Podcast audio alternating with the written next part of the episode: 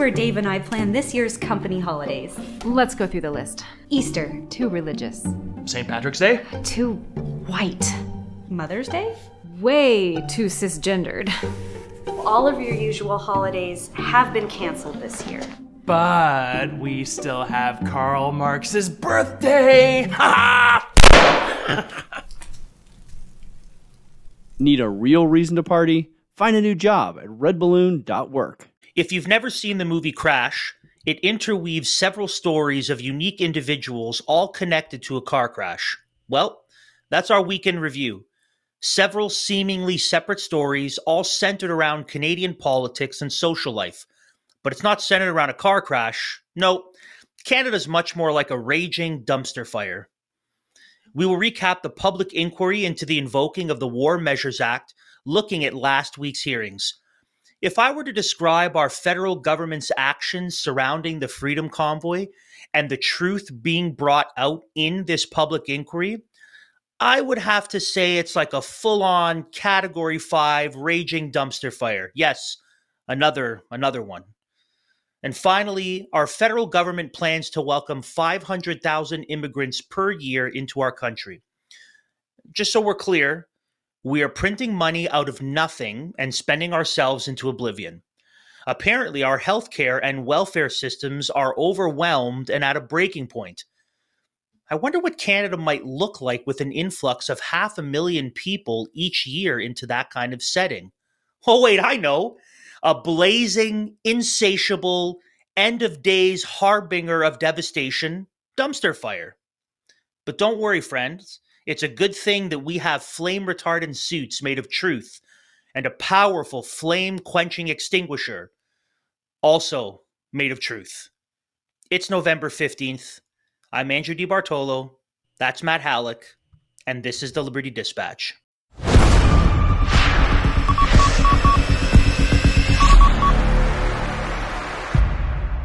Hey there, and welcome to the Liberty Dispatch, broadcasting across enemy lines into the Canadian culture war. Thank you so much for joining us again on the Liberty Dispatch, wherever you're getting our content from. Be sure to like, subscribe, rate, review, do what you can to get that content out to other people so we can get that truth that Andrew spoke of at the top of the program out to more and more Canadian citizens. Please, if you would, get our content. We're on the FLF network, the Fight Laugh Feast network, and you can get all our content from there. So be sure to go over to flfnetwork.com. Check it out over there. You can also get a handy little app from them so then you can get all our content as well as the many other wonderful podcasts on the network directly to your phone, whether uh, Apple or Android. It's available at both the Google Play and the Apple App Store. Also, our website, libertycoalitioncanada.com. Be sure to go over there, check out all things LCC. Sign up for our email list at the bottom of the page. And also, if you would, go up to the top of the page and leave a donation. Please help us reach our goal of $300,000 by the end of the year so we can fund what we're doing here at the Liberty Coalition, which is fighting for your God given rights and your civil liberties so that we can stop the the incessant lies from our mainstream media and also push back against the tyrannical government overreach in our society as again it seems like they're uh, they're getting prepared to uh, potentially lock down or, and definitely put mass mandates back in place. So it's definitely a help to us and a help ultimately to you to fight for those liberties. Also, finally, any comments, questions, concerns, please send them our way at info at libertycoalitioncanada.com. We've been hearing from a lot of you. We're always trying to take your feedback into consideration, and we are so encouraged by a lot of the feedback um, and love that we've been getting from each and every one of you as well. So keep that coming info at libertycoalitioncanada.com. While we're on the topic of that blazing dumpster fire that is Canadian politics and social life, I have a question for you. Are you tired of having leftism rammed down your throat everywhere you turn? Aren't you frustrated by the fact that the businesses you support are giving money to leftist causes? Why are you buying coffee from companies that hate you and your freedoms? Well, Resistance Coffee Company is here for you. Now you can enjoy the wonderful taste of fresh roasted coffee with the knowledge that your money isn't funding the leftist causes you despise. In fact, Resistance Coffee gives 10% of every purchase to organizations that are fighting for the constitutional freedoms of Canadians. Resistance Coffee roasts specialty grade coffee beans, which means you're getting high end coffee that is roasted fresh for you. I am currently drinking the Empty Promises roast, which is fitting given our episode and what we're seeing coming out of the public inquiry. And it's a decaf roast, but I have to tell you, it's pretty good for a decaf roast. Hmm. You can barely tell the difference except for the fact that I'm a little bit of a coffee snob. So be done with stale grocery store coffee. Support Canadian freedoms. Go to resistancecoffee.com slash LCC and join the resistance today. And make sure you use that slash LCC to get 10% off of your purchase so that you can have matching shirts like Matt and I. This was unplanned. and a Was sweet hat like he has as well. This hat is awesome. It's It it's quickly awesome. become my go-to. So It, it works well want to get with it. your beard. I think it brings out some of the grays that are slowly coming out of the ginger beard, which also looks like a little bit of a fire as well. So go to resistancecoffee.com slash LCC. Well, Andrew, at the start of every week, we like to look back at the week that was in our segment called The Week in Review. Let's cue it up.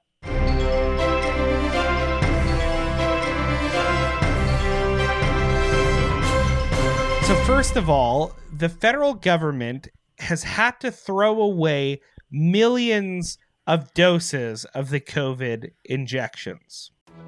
Canada is going to throw out about 13.6 million doses of the Oxford AstraZeneca COVID 19 vaccine because it couldn't find any takers for it either at home or abroad.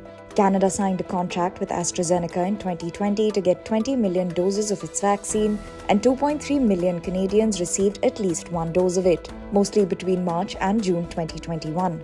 Following concerns in the spring of 2021 about rare but potentially fatal blood clots from AstraZeneca, Canada focused on using its ample supplies of mRNA vaccine from Pfizer BioNTech and Moderna.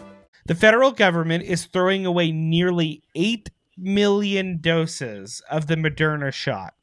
The government has had already to throw away 1.2 million doses of Moderna's shot that has expired.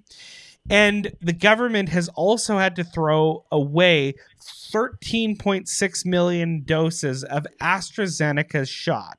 The number of expired Moderna do- shots has now risen to 7.7 million. The government has also now disposed of 3.1 million doses of Novavax. About 7,000 doses of the Pfizer shot have already been thrown away as well. And we've covered this extensively on the program, but Canada ordered tens of millions of doses from seven different manufacturers, enough doses for 10 for each Canadian citizen. The only problem is they expire. and as we're seeing now, we're, we're, we're having tons and tons of lost taxpayer money due to the disposal of these funds. And these uh the the fact of the money uh, the fact of the matter is these shots all cost 9 billion dollars. And these were purchased before they were even cleared for clinical trials. So it's a boondoggle to say the least that our government has been so insane about vaccination that they overspent by the millions and millions to get a bunch of shots that would end up in the trash, frankly, where they deserve to be. Um, and they do all this at the expense of the taxpayer. And I think this is a true scandal that mainstream media is not going to cover in the in the depth that it needs to be. And really, it's another example of a federal government that without all of the information, without all of the, without actually understanding the situation, makes a rush, hasty mm-hmm. decision because of their power and because of the money that they're able to create out of nothing that ends up looking like loss for all of Canada. You know, like mm. the invoking of the War Measures Act. It's the same thing, right? Our Yeah. our audience needs to understand that what part of what we're doing here is we're, we're helping people to to think critically and to see mm-hmm. patterns and trends. And so we can't look at the operation of our federal government and just see one oh it's a one off here. This it's is so disconnected. wasteful.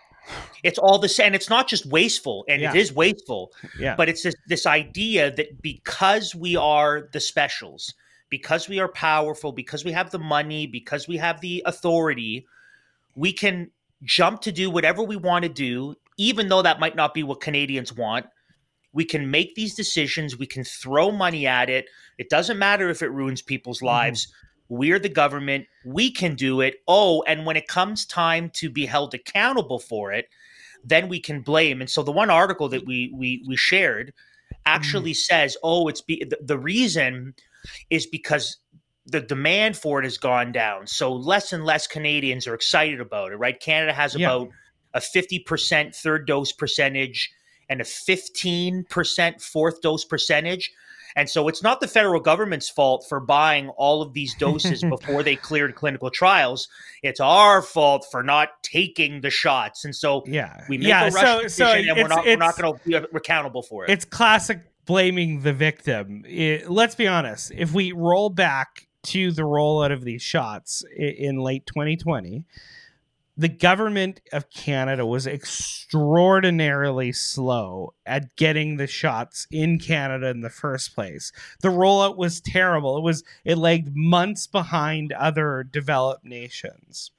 And then when they actually do get their hands on the vaccines, they spend into oblivion for eh, vaccines that let's be honest like they could not have imagined that every person in Canada would get 10 different vaccines. So they they they spent with reckless abandon. They they lost their minds. They made a bunch of these pharmaceutical companies and their beneficiaries rich on the back of the taxpayer. And now them and legacy media are spinning around to say, oh, it's not the federal government's fault. It's you taxpayers. It's, It's your, your fault. fault. We got all these things under the power that was vested in us under emergency acts and whatnot for the pandemic. Um, and you should have taken advantage the, of them. You're the wasteful ones. We're the we're, we're the benevolent ones uh, here in the government who are trying to do our best to um, enrich the pharmaceutical co- companies. Um, it, actually, they would say to to help Canadian citizens, but you're you're the ones who squandered all the good that the government has done. Where it is the reality of the story is the government was has totally mismanaged the COVID situation from soup to nuts, including the vaccine rollout and the amount of doses and the amount of money that was put into them. And you can see the even the disconnect here, Andrew. Uh, the fact of the matter is, they rolled out these doses without knowing which ones were good, which ones were bad, yet they bought so much of all of them. But the fact of the matter is, only 7,000 of the Pfizer shots were thrown away, which is still quite a bit. But you're comparing that to 1.2 million of Moderna's, AstraZeneca's, three, 13.6. So they were trying to bill them as they're totally interchangeable. But when people had the choice of getting vaccinated, they went for Pfizer at, at an astronomical clip above the these other um, vaccine uh, companies. So it was totally reckless how they spent. Um, and obviously, the ones who lose out in the end, and this is the same old story, are the taxpayer. But then we see that legacy media and the government are trying to spin it back on the taxpayer and say, oh, it's actually your fault for not getting 79 doses. It's a despicable story, but it's not new from what we've been covering for two and a half years. And speaking of not new and what we've been covering, let's continue to look at the trash inside of this raging dumpster fire. Our second story comes to us from True North News, and this is the ongoing saga of one Kayla Lemieux, the very unwell Oakville teacher with the massive prosthetic breasts that he wears to class and the very tight, skimpy clothing, which is deeply disturbing. Apparently, the Halton District School Board continues to defend him as opposed to protecting students with massive, massive double standards. So, the Halton District School Board HR Superintendent Sari Taha states that implementing any sort of formal dress code would likely expose the board to quote considerable liability close quote. But not for the students by the way. The students aren't allowed to wear what this guy's allowed to wear. So that's that's how much they care for their students and how consistent they are. Taha's report says even though the dress code would be non-discriminatory it would likely be found quote discriminatory if it adversely impacts on an employee based on their code protected grounds. The report also notes that employers need to, quote, make allowances to allow employees to express themselves according to their, quote, lived gender. We note, this is from Tahari, we note that if the employer desires to foster a culture of professionalism, sorry, professionalism. I just realized that word was in there to, to talk about this story. It's nothing professional about these gigantic plastic boobs getting caught in a circular saw. What a joke. Sorry. Uh, we note that if the employer desires to foster a culture of professionalism, respect, equity, and inclusion, a truly reasonable, like these words, I, like, I don't think these these words mean what they think they mean.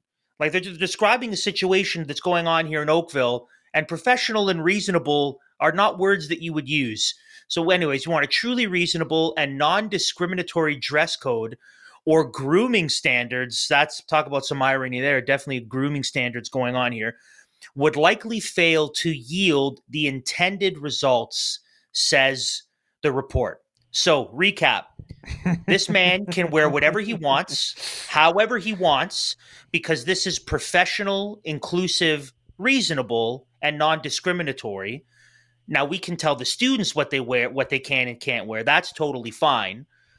And also, we don't really care about the students and their well being because of the liability that comes from telling an unwell man that he needs to not dress like a cartoon character mm-hmm. in what is a truly disturbing situation. So yeah. I apologize to our audience for that outburst of laughter. That wasn't planned. I didn't have that in the notes. But as I was just reading these words out loud for the first time, I thought about the images we're all well aware, well, you know, with which we're well acquainted, and I thought professionalism and reasonable are not words that I would associate with what's going on in this Oakville High School. Hence, oh, absolutely. the uncontrolled laughter. absolutely. Uh, my dad has a saying that um, that's very applicable to the situation, and it's clear that this school board has built the boot for their own behind. he uses a different word, but uh, for the sake of our listeners, well, in this case, they've built they've built they've built the high heel for their own leather miniskirt. if oh, oh, that's a picture. Um, but notice notice notice what's what the problem is, and this is why I, I use that that saying because they because of their goals of respect and equity and inclusion it's impossible for them to create a professional and reasonable standard for clothing for teachers that is non-discriminatory discriminatory. So that's what i mean. They built the boot for their own ass because because of their foolish policies because of these insane buzzword you know amorphous terms like res- like equity and inclusion and non-discriminatory they've left themselves no actual room to define what's appropriate and not appropriate because those these are totally at odds with each other. These concepts are totally at odds with, with each other. One is about radical expressive individualism that has no standard. It, it has no stopping point. And the other is trying to put in place a, a standard of professionalism of which teachers must adhere to. So this is the problem of this expressive individualism. There's no stopping point. That's why when we when we critique this sort of thing, we say it's not a slippery slope fallacy because embedded in the philosophy is the fact that there is no stopping point. There is no way to limit this. Um, yeah, the type of nonsense. Point, the the greased up slope has curved into a slide and is yeah. already lo- like we're well we're at the bottom of the slope which curves into a slide which has now launched us into, into the bottom of in, in, the into the lake of debauchery. Yeah, yeah. Right. We are well our well on our way into the sea of self destruction, and so yeah. you can't say, "Oh, that's a slippery slope." We are midair. About yeah. to crash no, into the water at this point. It's it's not a bug, it's a feature, and that's what we're trying to get at. It's a feature of the underlying philosophy. This is the the the though this might not be honestly where people intend to go, this is if you're taking um, if you're doing a proper reductio, you're taking the the somebody's thoughts, somebody's basic presuppositions, and taking it all the way to its logical conclusion. What you're left with is absurdity, right? It's reductio ad absurdum. It's reducing people's thoughts to absurdity, and that's essentially what this philosophy that's not rooted in Christ and is directly opposed, it's antinomian to the core, this is what it's going to lead to absolute, total, and utter debauchery and absurdity. And the crazy part is, as we covered on a previous program, this type of absurdity is protected by the Human Rights Code in Ontario. This is protected by law, and the 32 amendments over the last however many years, like decade, um, in, in the Human Rights Commission in the, there in Ontario. So it's an absolute disaster. This situation. And speaking of absolute disasters, and, let and us disturbing, yeah, disturbing situations of men who are dressing grossly inappropriately because they're men. Is there another another story in our weekend review you want to tell us about, Matt? Absolutely. And our next story, Andrew, is a story involving our right honorable prime minister, Justin Trudeau. And it appears that he's going to make another TV appearance to prove his liberal bona fides. And this is what it looks like. The time has come. World, meet your next host nation. Bonjour and welcome to Canada. Who's ready for world domination? Please help me welcome the Prime Minister of Canada, Justin Trudeau! this one is about to go down in history. My jaw just dropped. So, this story comes to us directly from the CBC, or as we like to call it, the CPC, the Canadian Pravda Corporation. Justin Trudeau, our prime minister here in Canada, is swinging by the workroom on an upcoming spin-off of Canada's Drag Race. Producers of the Drag Queen competition series say the Prime Minister will make a special appearance on Canada's Drag Race, Canada versus the World.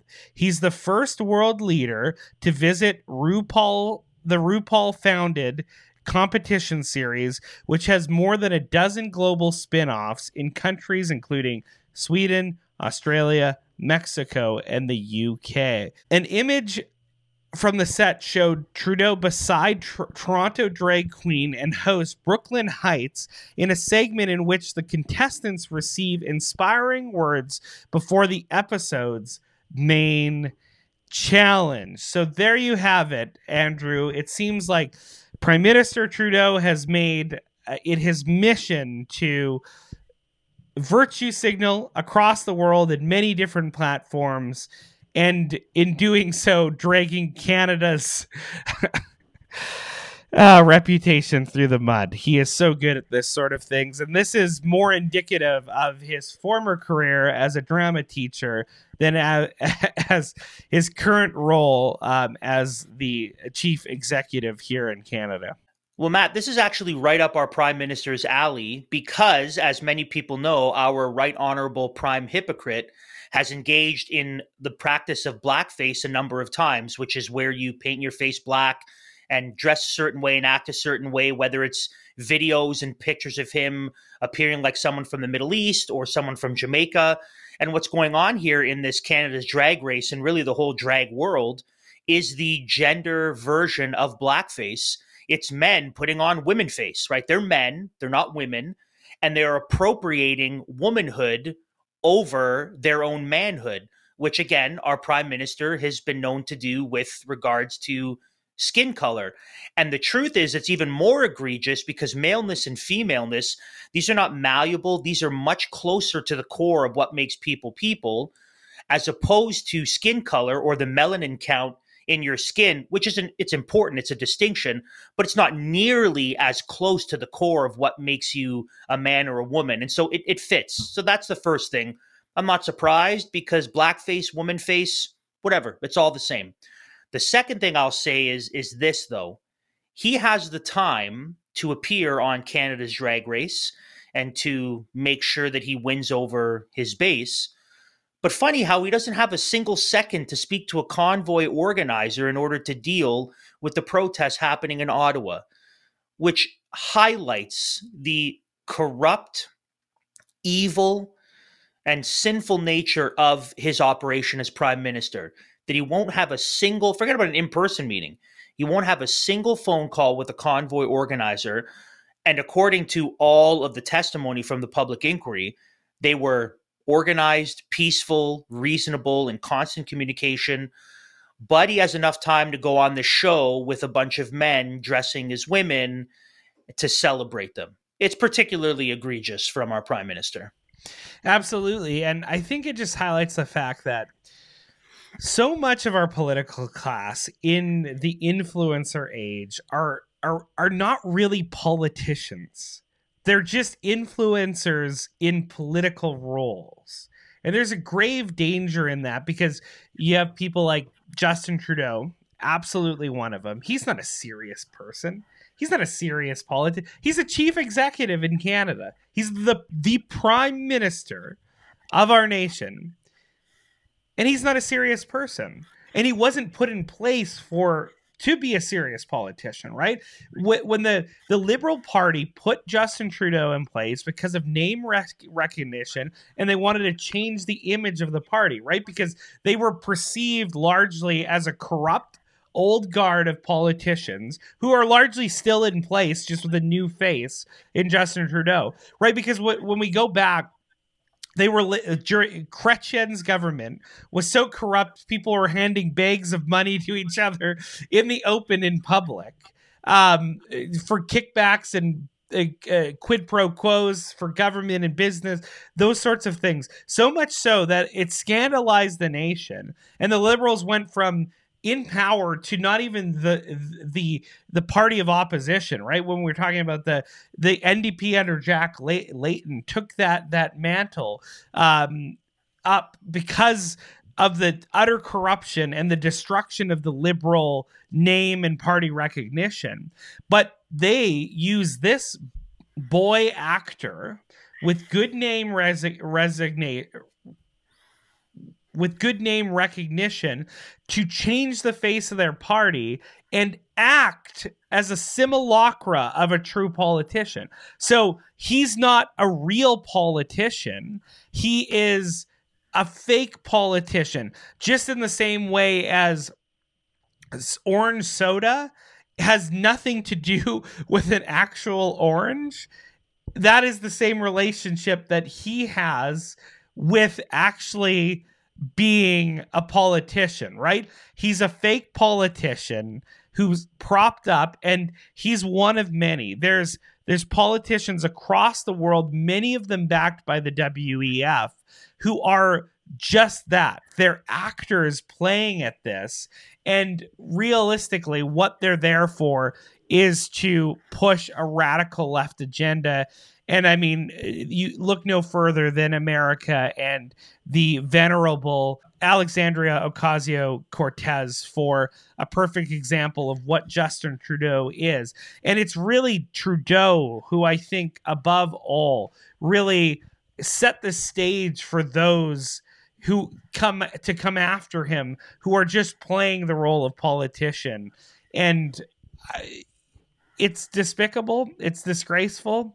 Again he brings reproach to the reputation of canada and he's doing all these things purposefully to push a revolution and to alienate those who are against him politically because he knows this will give an opportunity to jump on the culture war fight and say look at these hypocrites. Look at these terrible people. They're against progress in our society. So it's the typical thing that the left always does. They they push a sexual and moral revolution and then they um they they turn around and say conservatives pounce on the fact that we notice what they're doing and that's exactly what Trudeau will do. And this is him putting his political liberal bona fides above the the role that he was elected to do in government. And that's again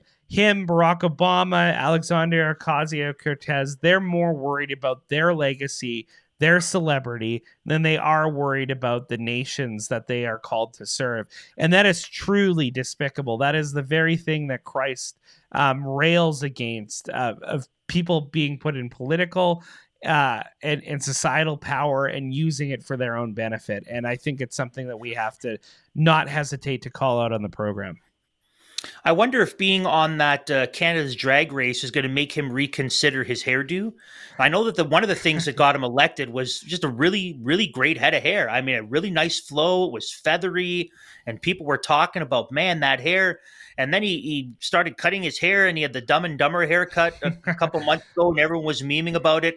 So I wonder if being on that show is going to make him reconsider his fabulous hairdo and get some of the get some of that salad back, some of that good flow back uh, to hopefully make him win again. But in yeah, all he serious, needed to he needed yeah. to resurrect his uh, his image of a fancy boy after that uh, Dumb and Dumber haircut.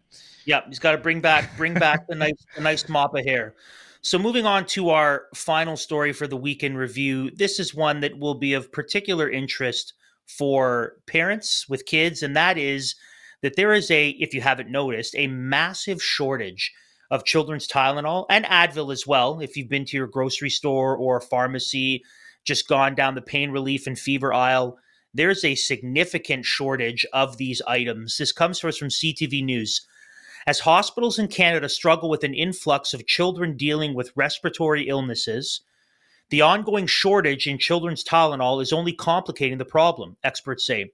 Fevers that may have been handled at home with the proper over the counter medication are now driving concerned parents to take their kids into emergency rooms that are already dealing with children who are seriously ill. While supply chain issues are believed to be a contributor to the issue, in Health Canada's most recent update, they state that unprecedented demand is the key source of the shortage. Tylenol shortages may make parents want to stock up, but it's important not to take more than your fair share. I find it amazing. I'm just going to hold on. Before I finish reading the rest of this quote here, I find it astounding that Health Canada, the health bureaucracies, and our federal government would have the audacity to say, uh, don't take more than your fair share. Really? Don't take more than your fair share? Health bureaucrats that got massive pay increases and and little sweet benefit packages and payouts and Ford's cabinet having a 6% pay increase and don't take more than your share. Uh, just be, the quote continues, just be mindful that if there's Tylenol that's reintroduced on the shelf, not to take so much Tylenol for your own self. Uh, person said from Health Canada. You need to Andrew, consider Andrew. other families that are out there that maybe don't even have access to one bottle. I just want to highlight the fact that the bookends of of our weekend review here. Have our government's wasteful spending on a bunch of medicine that will not be used supposed medicine, I should say, um, just millions and millions of dollars, and the fact that um, largely because of regulation, we're running and supply chain problems that were created by the government response to the pandemic, we're now running out of crucial medicines that people actually need um, when they need it. So, again, just another feather in the cap for our managerial class here. And so, if I could, uh, if I could make a recommendation opposed to the uh, the health czars over at Health Canada, I would say if you do go to the grocery store or the pharmacy and you see children's Tylenol and children's Advil, uh, buy all of it. Buy as much of it as you can. Not necessarily hoard for yourself, but in our home, for example, seeing this, I, I began to see this trend a number of months ago. I began to go in and see limited stock and limited availability. So I bought it all everywhere I could find it. And we have it at our house, not just for us, but also for friends from families from our church and friends and neighbors who might need it, who don't know where to find it, well, they can they can get help from us. And so this again, the the irony of of them saying, no, no, you need to think about everyone and don't take more than your fair share. I mean, that's the, quite a statement coming from people again who print money out of nothing, who spend the tax dollars that we earned freely and into oblivion, wastefully, as you've already suggested, Matt, on injections that don't work. Now they're going to say, "Don't think about your own kids." No, no, thank you. No, I, that's exactly what I'm going to do, and I'm going to be prepared. So, if you're a parent, keep your eye out, and if you see it, buy uh, buy a good bit of it. So that's uh, that's the the conclusion to our raging dumpster fire that is the weekend review. Yeah, which is reflective of the raging dumpster fire that our administrative, bureaucratic, managerial straight uh, estate has proved to be. Before we get into our stories on the dispatch today, we want to tell you about our friends over at Bull Bitcoin. Born out of the desire to separate money from the state, Bitcoin epitomizes freedom money an uncensorable network programmed around digital scarcity where the individual is in full control and accountable for his own property. Bull Bitcoin, Canada's most trusted Bitcoin exchange since 2013, is a 100% self funded company led and operated by incorruptible activists for individual liberties and freedom. At Bull Bitcoin, security and privacy are priority customers' funds are transferred directly to their Bitcoin wallet in their own possession. With Bull Bitcoin, you never run the risk of losing your money, you own the money. Sign up at mission.bullbitcoin.com slash LCC and get started with your account's creation today.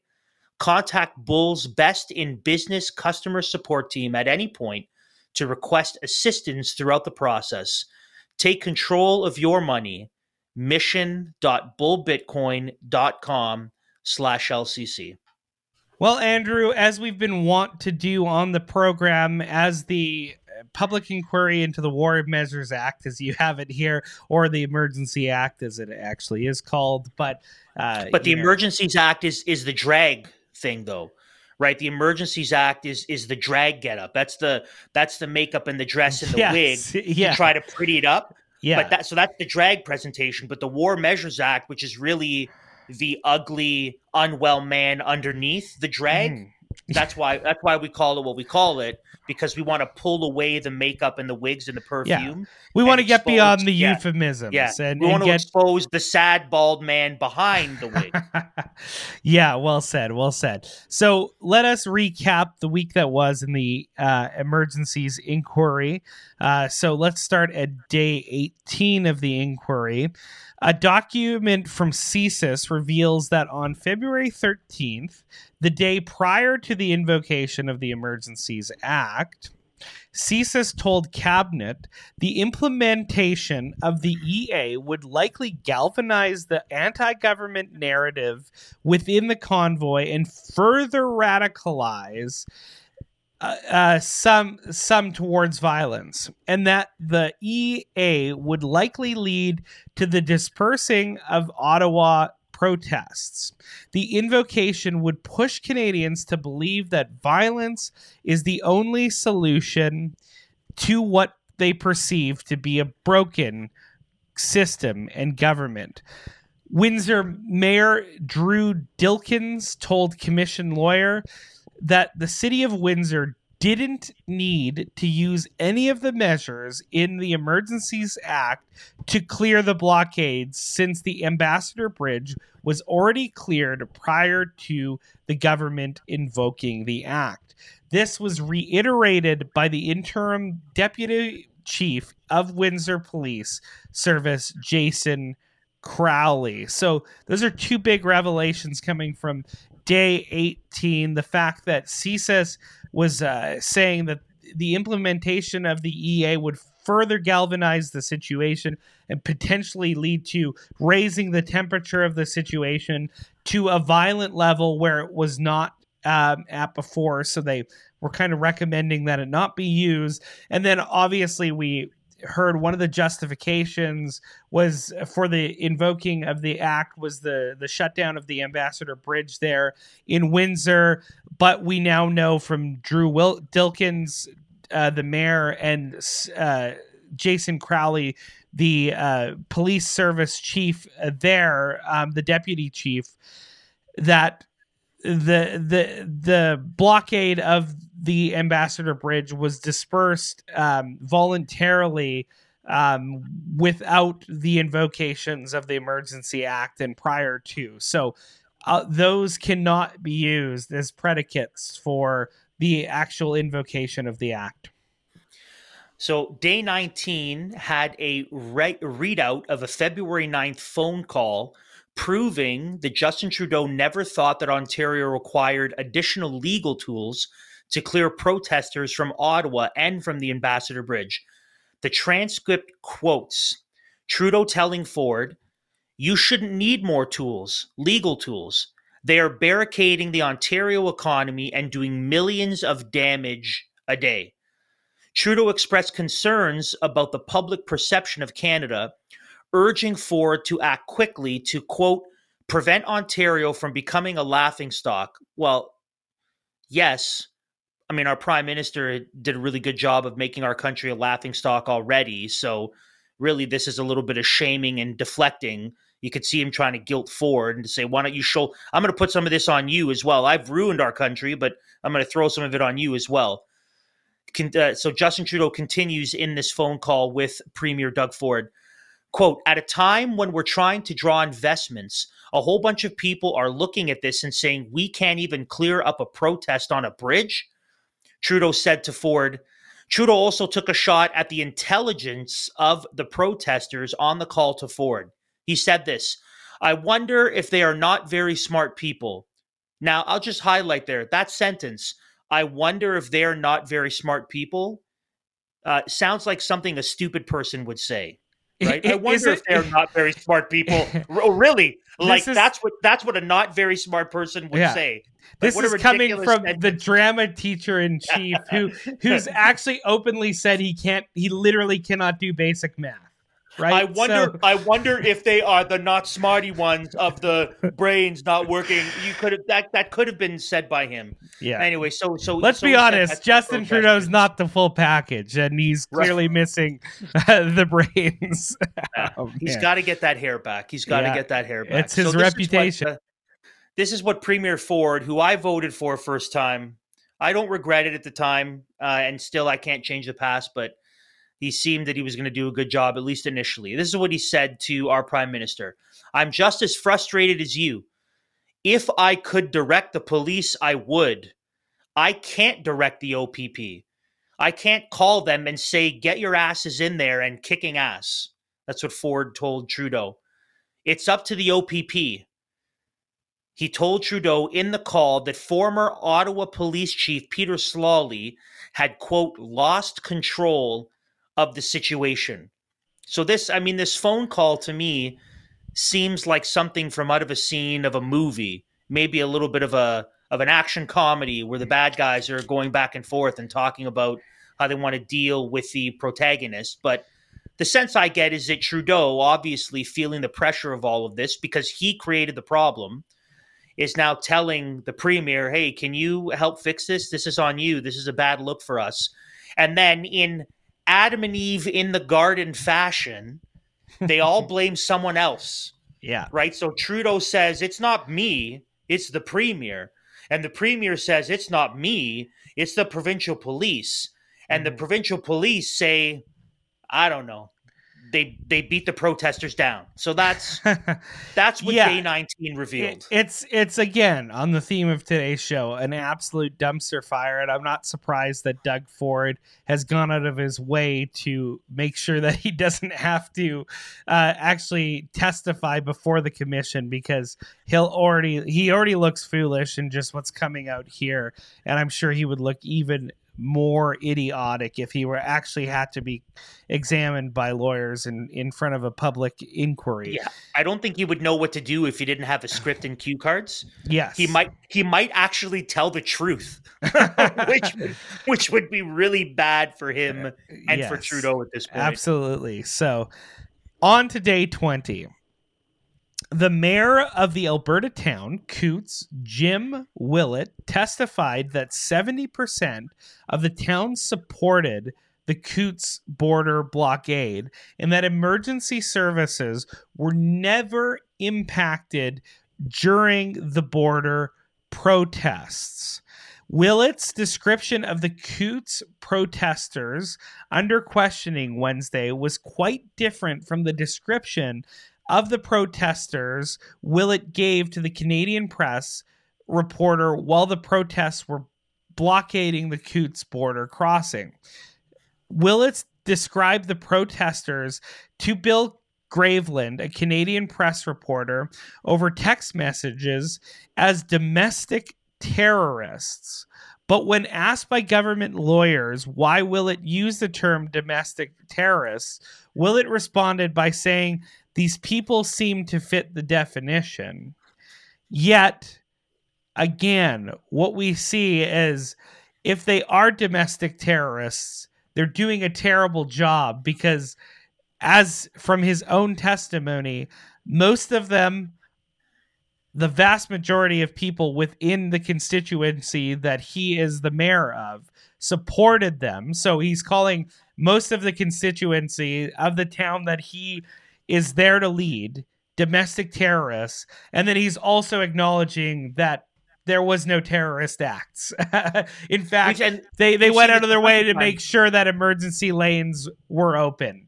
and we've seen this a bunch of times in the inquiry so far where you'll Yeah. have someone and it's so when you actually have the freedom convoy going on and you have the various protests in these cities you have people saying the most inflammatory stuff bringing the most ridiculous charges against them and then they're allowed to say it because legacy media will will give them cover and the federal government and the various levels of elected officials will just back it up but then when they actually have to justify it and give an account for what they said, then they backpedal. They- They're basically backpedaling so fast they're moonwalking off the, the the edge of a cliff. Where we saw this in the first couple days, where the citizens of Ottawa, you had I think it was Catherine McKenney, who was running for mayor in Ottawa, said during the convoy that Ottawa citizens were being terrorized and it was and then and then oh oh well can you give us evidence? No i don't i don't actually have any evidence. I just heard about it. They were ripping masks off people. Did you see it? No i didn't i didn't see that either. They were doing violence. Oh like what? Oh we don't we didn't actually see any. And so here again you have the mayor of coutts who calls them domestic terrorists when everyone will give him cover for it. But then when his feet are put to the fire, what does he say? Well, I mean, they kind of seem like domestic terrorists. I mean, they were singing and eating Tim Hortons donuts and they were waving Canadian flags and singing Oh Canada and peacefully protesting. And then when we showed up with police and snipers and sound devices on cars, then they quickly and in reasonable fashion dispersed. So Mhm. I guess they fit the definition of domestic terrorism. and That's what it is. and it right? should be noted too like we we we had actual on the ground um video evidence of the setup in coutts um we we talked to people who were there on the ground. When there were guns found, do people remember what happened? The people of Coutts willingly stopped the blockade. They hugged the cops that were there and they said this is not indicative of why we were here and doing what we're doing. So all those t- such domestic terrorists I, I know. doing their domestic terrorisms. So, so even even the hint of like impropriety, they balked at that. They willingly dispersed and they they they hugged law enforcement and went out of their way to disassociate with anybody who would be remotely involved in anything that could remotely be categorized as terrorism. So, all evidence to the contrary, again, Andrew, it still has not stopped our public officials from vilifying and slandering those who were taking part in these protests that were spontaneous they were organic and they they came they they prop or they they developed across the entire nation. So I think it's just again another incidence of of just crazy folly on behalf of uh, government officials. Andrew, finish off uh, the week that was in the Emergency Act with day 21. Day 21. So, Ontario Deputy Solicitor General, he testified that he did not have any concerns, okay? Any concerns, as in no concerns about violent crime at any time throughout the Freedom Convoy protest. Zero concerns about zero violent crime at any time during the Freedom Convoy protest. Under questioning from the Commission Counsel, Mario Di Tommaso was asked, Did you have public safety concerns about what was happening in Ottawa by February 6th? His answer, No. Isn't it amazing when someone gives a direct answer and doesn't try to tiptoe around it? No. I was still not seeing any significant serious violent crime concerns at all.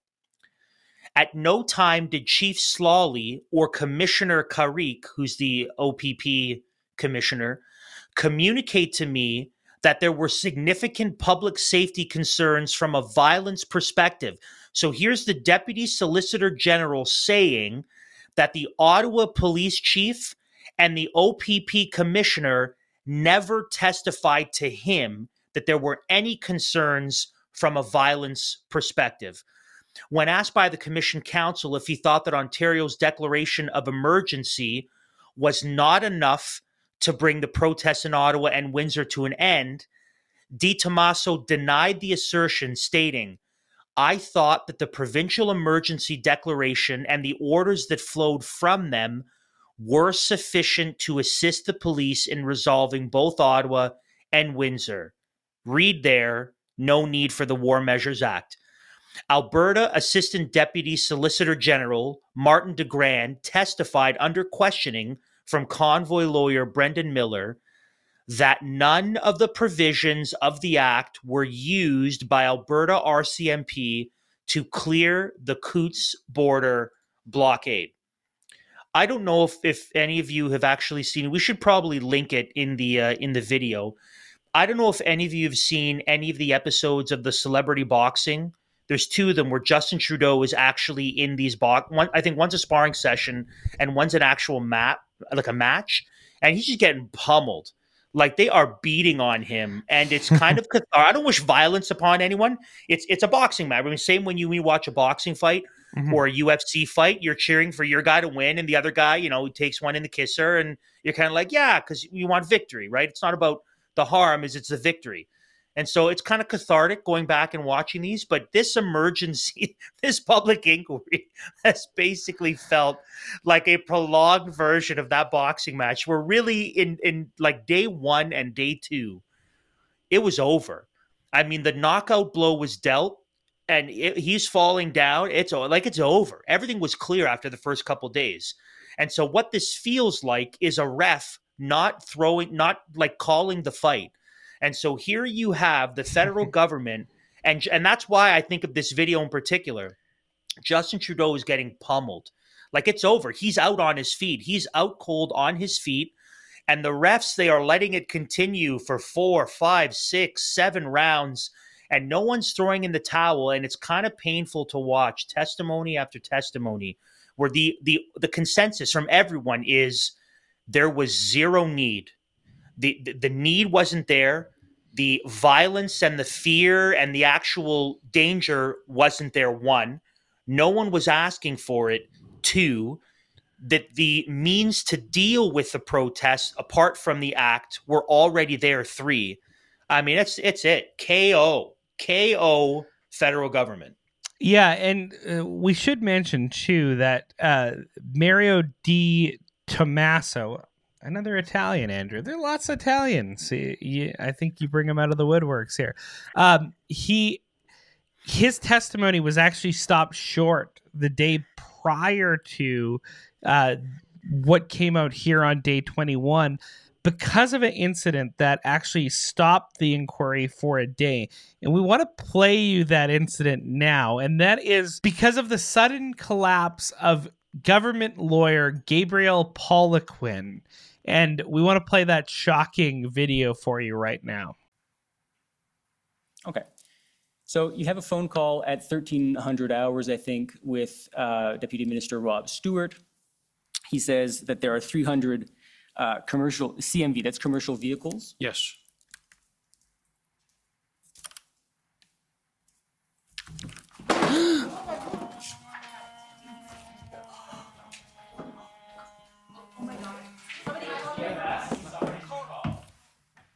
I'm I'm not a prophet here.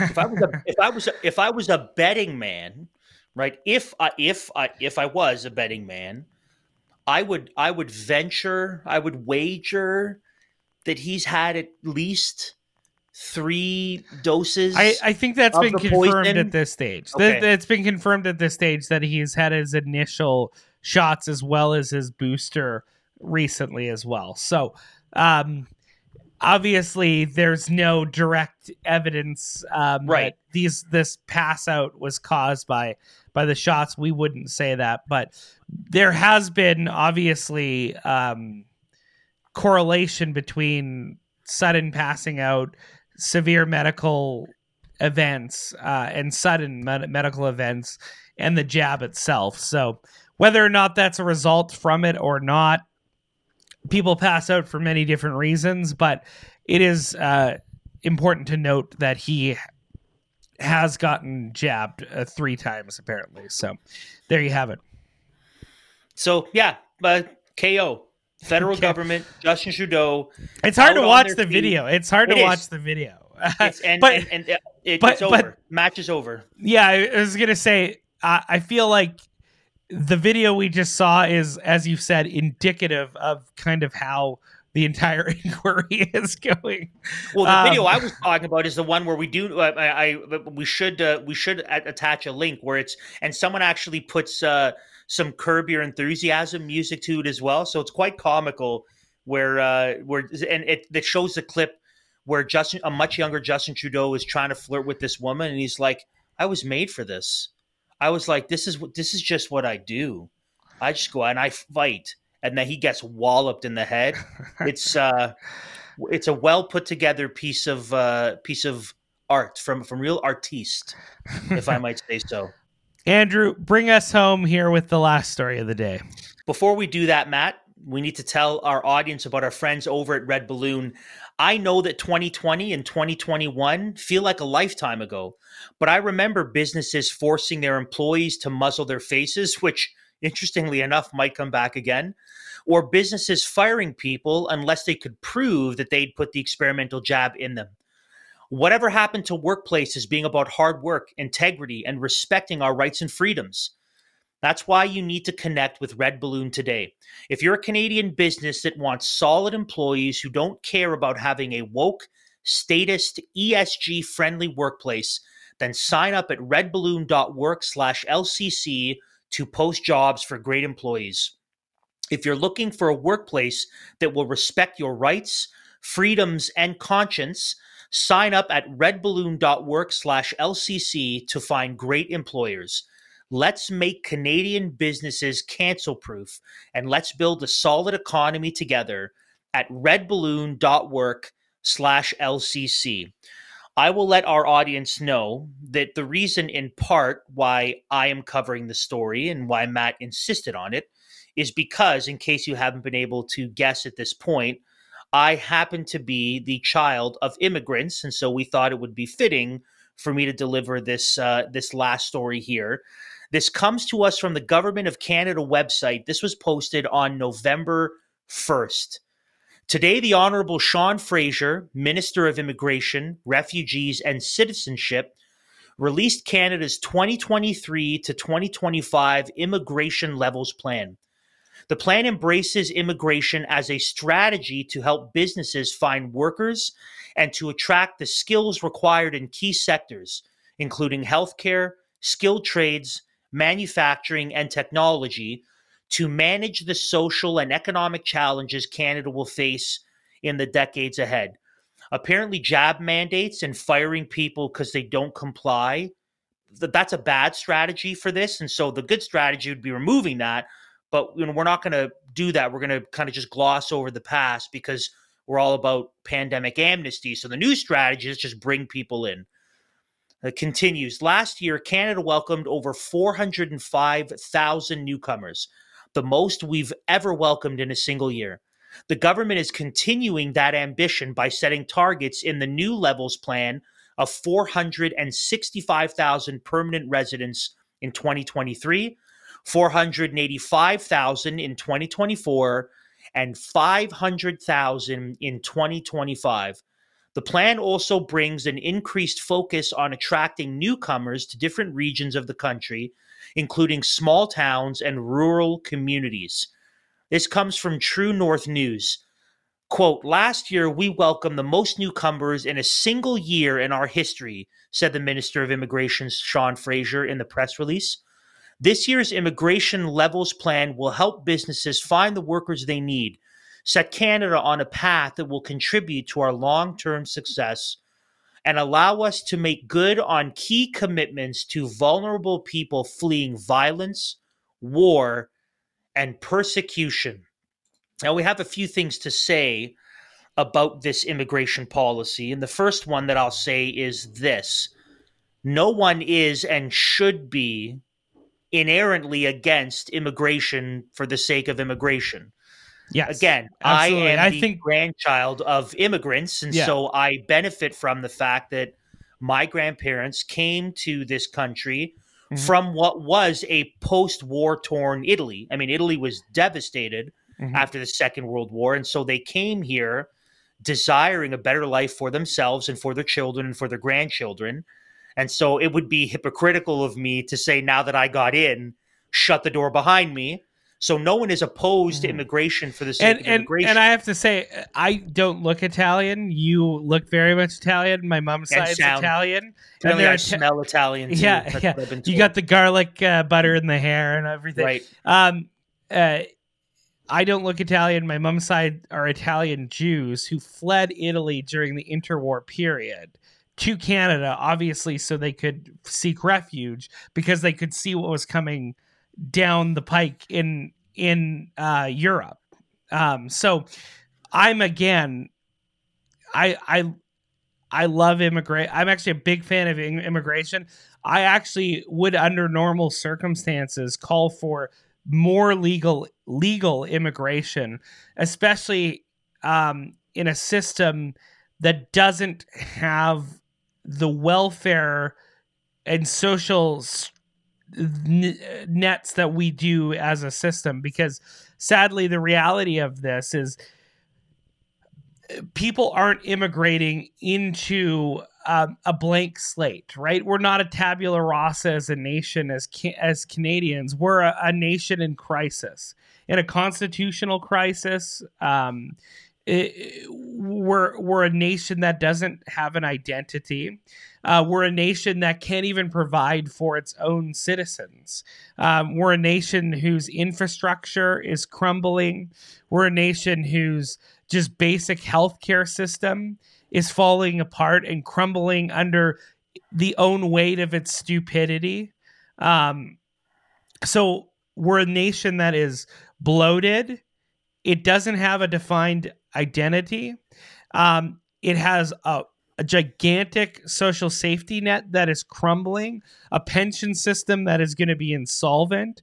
We're a nation that is in debt like unbelievable amounts. Um, in fact, just extraordinarily ex- insane debt racking up to the trillions. We're we're a nation who has a shortage of housing. Uh, we're a nation on the brink, and that's the context in which we're trying to bring in half a million new immigrants to our nation every single year. So though I am absolutely, as I've said, Andrew, pro immigration, especially legal immigration, the context in which this is being done is going to be catastrophic. And that's the reality of the situation. So, philosophy uh, aside, the, the reality of the, the the issue is Canada can't handle this, especially as we're tabling bills that would call for universal dental care, which is already coming into place. Um, or which, well, we already have dental care for children in place, and it will be universal dental care. Um, universal pharmacare, does universal dental care include crowns? Because I have a couple crowns to go. Should I should I hold off until that comes into place? And more than likely. Um, okay. and then we we've also talked about on a previous episode. There is a huge push within our nation coming from the liberal wing of Canadian politics, which is apparently every party. Um, maybe save the conservatives, but just give them a few years; they'll get there. Um, especially from the NDP to push for UBI, Universal Basic in- Income. And that's actually being forwarded by my um, MP here in uh, in the area that I'm in in Winnipeg. Um, but that's the situation. So you're going to have. Eh, so eh, the, the question is, how is this actually going to work? It's totally, it's totally nonsensical it's totally unsustainable for people who talk all the time about sustainability. It's I the know. new buzzword. Eh, They're it's literally glaringly eh, hip, hypocritical and ironic that they would talk about it's overpopulation and there's too many people and oh, oh let's just bring more. And again, it's it just be consistent. If what you're saying is listen, Canada is a big country that is full of natural resources. We have room for a lot of people and mm-hmm. there's a lot of work to do Okay, fine, great. Yeah. But if you're going stay, and, and if no, if, we're limited with resources and there's overpopulation. Oh, and by the way, kill your babies and kill yeah. your old people, and we need speaking out in. both sides of your mouth. Yeah, right? it's, like, it's double speak. Yeah, no, it, absolutely. And and furthermore, Canada is one of the nations in the world who has the most crown owned land out of any nation. And that means the government owns that and controls that land. If the government was bringing people in and giving them plots of land so they could fulfill the Dominion mandate and and settle uh, areas of Canada that have not been appropriately settled, because there is so much land that is hardly settled at all in Canada. I'm all for that. I think that's a great thing. But now we're talking about having uh, half a million uh, new immigrants coming to a, a society, as I've mentioned, that is on the brink of collapse and into cities that are already overwhelmed, that are having housing crises, that healthcare systems are totally crumbling. And this only leads you to believe that this is for one pers- purpose, and it is, again, to disrupt and dismantle the current Canadian society to push it to the point of disaster and then to have the government come in and say, aha, see, this is totally unsustainable. It's totally untenable. What we need is the government to play an even bigger role in controlling Canadian lives.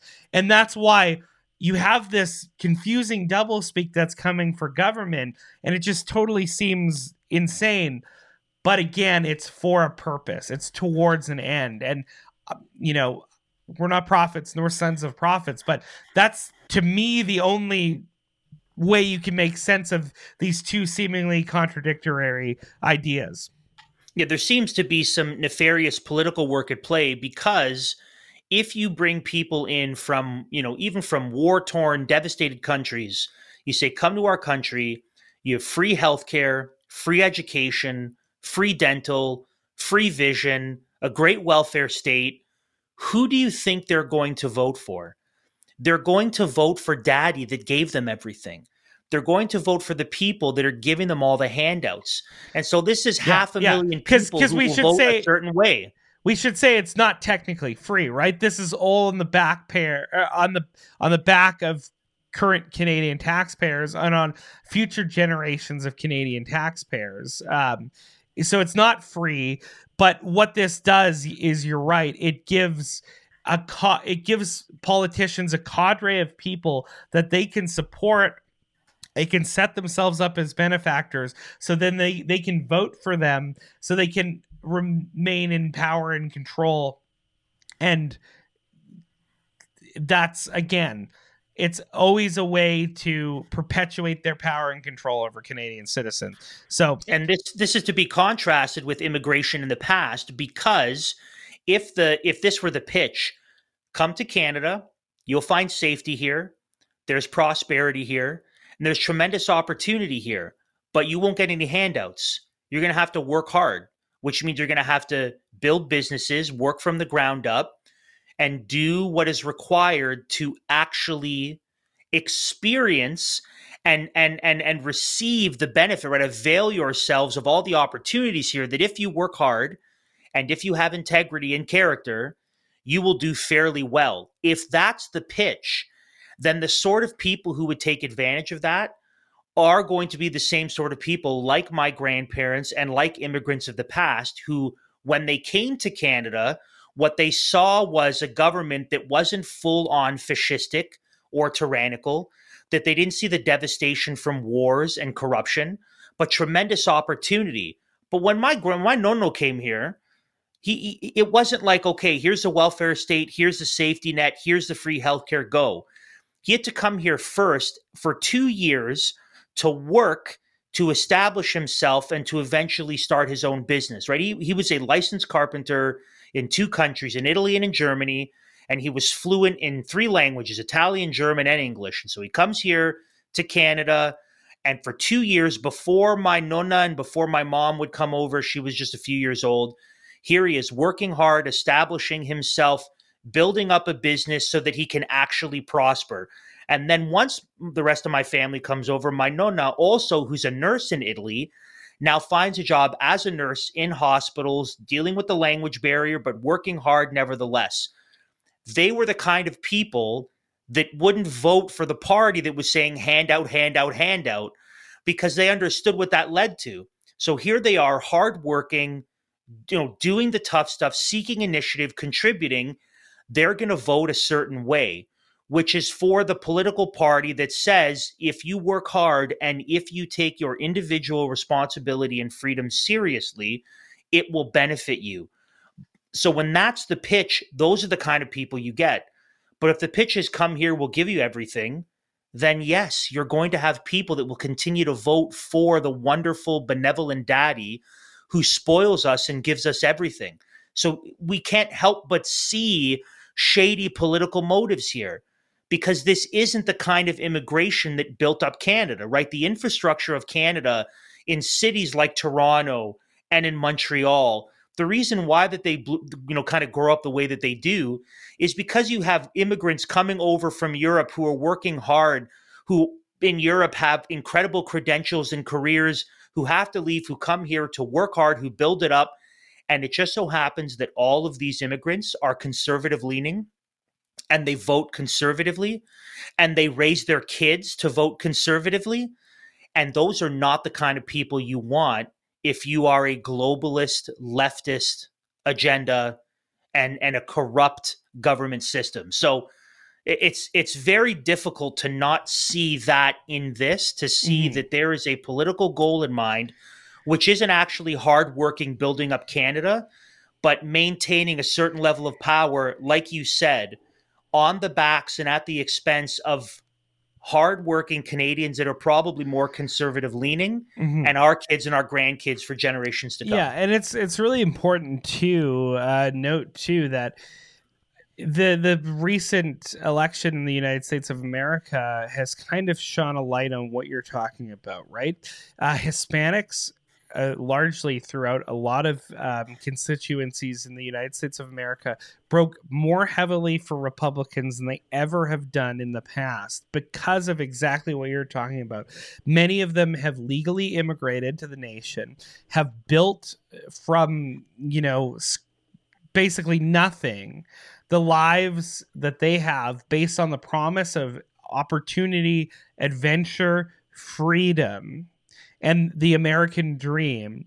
And now they're seeing their own countrymen, right? Or, or former countrymen coming to the country illegally, not going through the proper steps that they had to, right?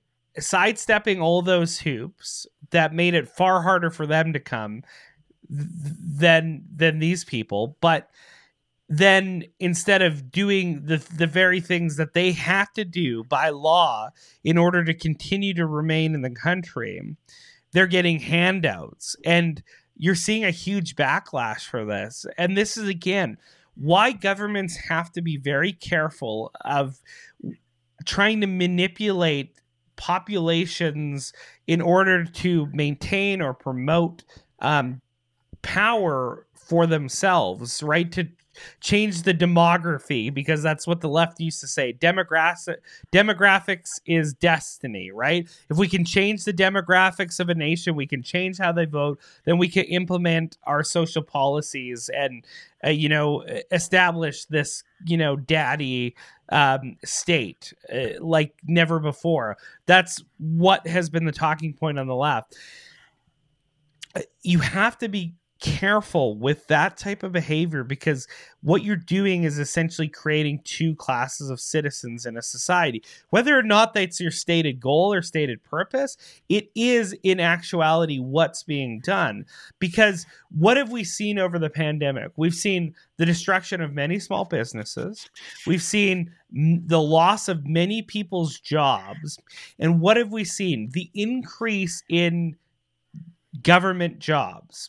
And as I've stated on the program many a time, when you have those who are are employed by the state, who are government employed, what you've created is a, a constituency of, of the population who are not taxpayers, they are tax consumers. And what I mean by that, though they might pay taxes and have to do income tax at the end of the year, ultimately they only pay a fraction of taxes to what they actually consume and what they earn. So they're on net tax consumers and they increase the burden on the actual taxpayers, those who are hardworking entrepreneurs who are creating their own jobs eh, in the in the nation. So it's only further creating that divide and ratcheting up that tension that people feel because the taxpayers have a heavier burden to eh, build up and and and prop up the Canadian society for the sake of tax consumers, of welfare recipients, of those who are taking handouts from the government. And that is obviously going to create animosity. And that's the danger of these programs that are largely in place for ideological reasons or to maintain political power is they they the the dangerous result of monkeying with the system is you create real hostilities and real class tensions race tensions if if that's kind of the angle that you do. And that is why we're for limited government maximizing political freedom believe it or not andrew and i are dedicating our time to do political analysis and commentary so that we can say we need less politics in everyday life. I know that seems counterintuitive, but what we're calling for is the reestablishment of these different spheres of life to diminish the influence of political life and politics in in our daily lives. We're calling for less government. We're calling for less regulations. We're calling for less restrictions on people's lives to maximize personal and individual freedom. With that, with all adventure is risk and reward, right? It it it is way more dynamic and way more uh, elastic in that sense, but it needs to exist to avoid creating these social uh, tensions that we feel and to avoid creating this class of people that we have now which are are politicians who get elected and then they they end up making fortunes and livelihoods off of being what are supposed to be political servants but now it's we have a an incentive structure uh, of cronyism in our nation that people want to get into politics so they can become famous become celebrities and make a wealth and a fortune off the back of that and off ultimately the back of hard paying or, or on, on taxpayers on hardworking canadian citizens. And that's why we need to drastically diminish the role of government in our daily lives so we can get rid of all this nonsense. So it, it would be great if we were able to work ourselves out of a job. Oh, and, absolutely. And, didn't have to didn't have to tell everyone about all the corruption. But, but I mean I mean with day, that with that being I'm, said, with that being said, I think there's always a role for the church speaking prophetically within mm-hmm. the civil civil realm. We would agree on that, but Eh, the like a lot of people are decrying the polarization, the tension, all this stuff that we're seeing in Canadian society because of the the just the fact that everything is politicized. What what company shoes you wear, what football team you cheer for, all of these things have become politicized because politics because of the size and scope of government has has seeped into every aspect of Canadians' lives. And there is no just ground that we can occupy that is not tainted by politics. And that's a dangerous precedent that we would we would like to see reversed. And if that means we're out of a job and people aren't going to want to watch us because they're happy being free and loving their families and going to church well yes in that case i'd be happy to go away forever.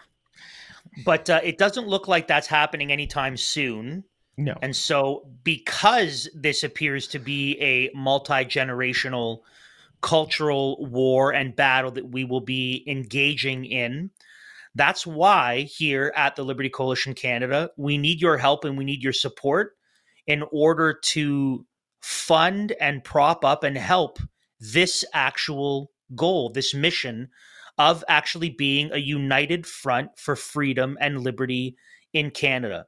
So, friends, we need your support. It is the middle of November. We're coming close to the end of our calendar year.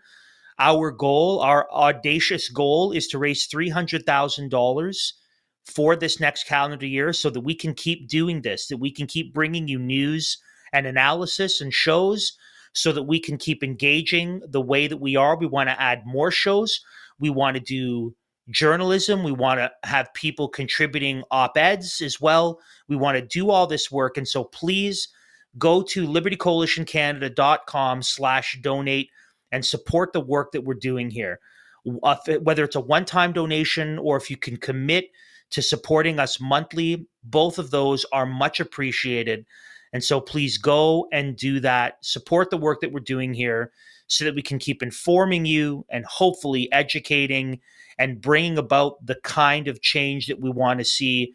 If nothing else, simply in the way that Canadians and Christians think about these things and operate in their lives, in their families, in their churches, and in their communities. We also want to say that the rest of this week is a particularly special week. So, Matt and I mm. will be at the Church at War conference in Waterloo from Thursday to Saturday.